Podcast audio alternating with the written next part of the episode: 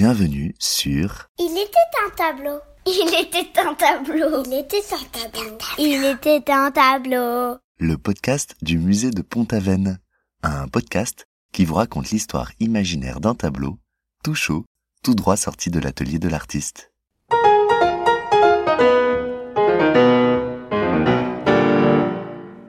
Il était un tableau. Une peinture à l'huile de Paul Sérusier qui s'appelle Les Porcelets. Elle est peinte en 1889 et elle est conservée au musée de Pont-Aven. Et c'est moi, Paul Sérusier, qui vais vous raconter l'histoire de cette œuvre.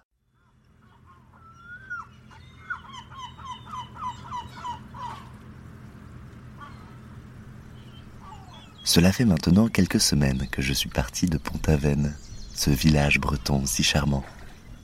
Depuis quelque temps, nous sommes de plus en plus nombreux à y avoir posé notre chevalet et à loger dans la petite auberge de Madame Gloanec. Mais j'en avais un peu marre. Il y a tant d'artistes que l'on se croirait presque à Paris, dans les commérages et les petites rivalités.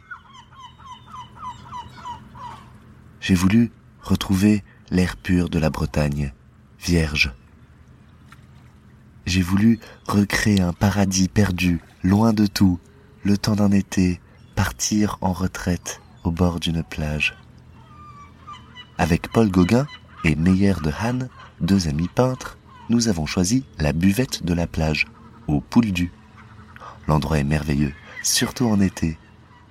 Ce n'est qu'à une vingtaine de kilomètres de Pont-Aven. J'ai beaucoup d'affection et d'admiration pour Paul Gauguin. Il a une quarantaine d'années alors que je n'ai que 25 ans. Mais nous avons une vraie amitié qui naît. Et surtout, il m'aide à progresser. Il y a quelques mois, il m'a donné une leçon de peinture. Et il m'a dit, libère-toi, libère-toi de la forme, des couleurs, de tes propres barrières. Mais j'avais du mal à comprendre ce qu'il me disait. Moi, j'aimais peindre des gens qui ressemblaient à des gens, des arbres qui ressemblaient à des arbres, et qu'on puisse presque les toucher et les sentir.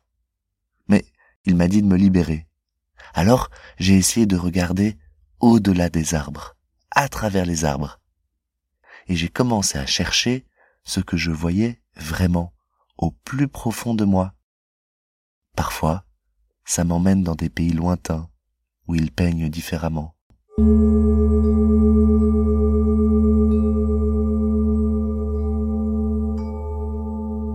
Et parfois, j'ai envie de tout simplifier.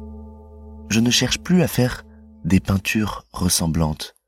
Je cherche juste à les dessiner le plus simplement possible. Je sens que ce n'est pas clair. J'ai parfois du mal à l'exprimer. Je me suis beaucoup disputé avec mes amis artistes autour de cette question. On n'était pas d'accord sur le but de la peinture. Mais bon, parfois c'est une bonne chose de ne pas être d'accord, parce que du coup, eh bien je suis le seul à peindre comme je peins. Je vais vous donner un exemple. Hier, j'ai peint des cochons. Eh bien, je crois que j'ai peint des sacrés cochons. Vous vous demandez peut-être qui sont ces sacrés cochons? Non, je ne parle pas de mes amis. Je parle de vrais cochons, des porcelets, qui vivent dans une petite ferme juste derrière l'église. Mercredi, j'ai passé toute la journée à les regarder.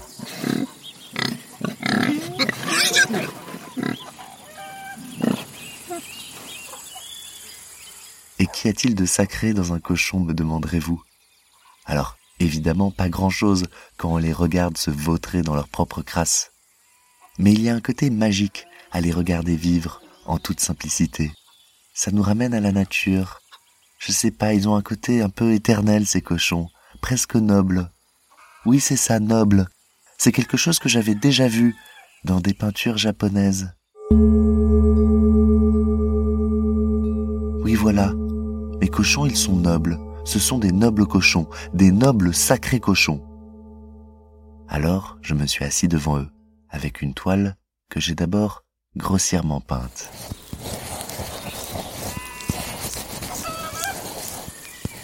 Tout de suite, j'ai décidé que mon tableau serait divisé en deux, dans la diagonale. Toute la partie en haut serait la pierre de la maison, que je peindrais en bleu, pour en évoquer l'ombre. Et toute la partie du bas, ce serait de la paille, bien jaune et bien chaude, pleine de gaieté et de lumière, on aurait presque envie de se rouler dedans. Et sur cette paille, deux beaux cochons bien jaunes. Oui, c'est ça, des cochons bien jaunes, de la même couleur que la paille. Ils ont passé la moitié de la journée à manger, côte à côte, levant à peine le museau de leur assiette. Voilà, vous imaginez la scène? La maison bleue en haut, la paille jaune en bas et les deux beaux cochons bien jaunes au centre. À un moment, je me suis approché des cochons pour les regarder de plus près. Quelle belle bête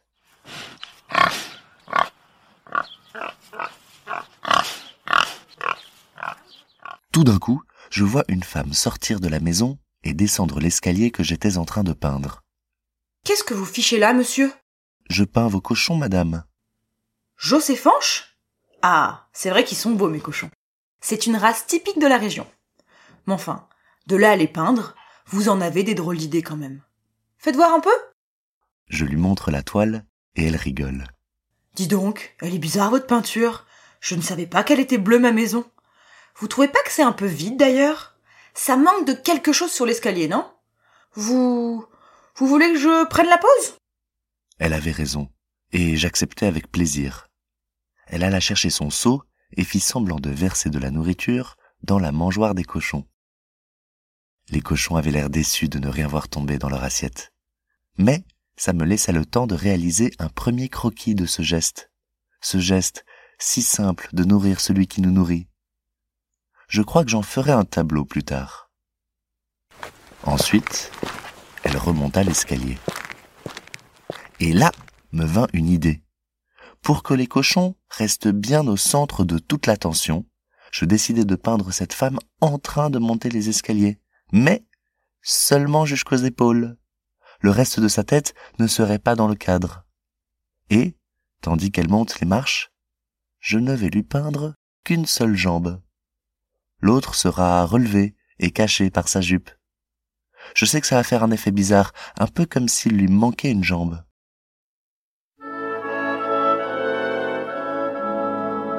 C'est bien ça, oui. Simplifier la peinture, simplifier, ne garder que ce qui compte. La peinture doit avoir une âme. Voilà, une âme. Et moi, Paul Sérusier, je vais réveiller l'âme des tableaux. Avec mes amis, on va partager notre vision du monde. On va partager notre révélation. Il nous faut un nom. Oui, un nom. Je sens que je suis au début d'une grande aventure. Il nous faut un nom pour que les peintres qui partagent la vision puissent se reconnaître entre eux, pour qu'on soit unis par un mot qui fasse sens et qui reflète l'importance de notre mission. J'ai peur que ça fasse un peu trop sérieux, mais il y a un mot que j'aime bien, en arabe et en hébreu. C'est Nabi. Ça veut dire l'annonciateur. Voilà, Nabi. Eh bien moi, Paul Sérusier, je serai le premier des peintres Nabi. Merci les cochons. Ce podcast, pour les petits et pour les grands, vous est proposé par le musée de Pont-Aven et est écrit et raconté par Jean Vergès avec la participation de Lola, Tali et Aglaé. Merci d'avoir écouté.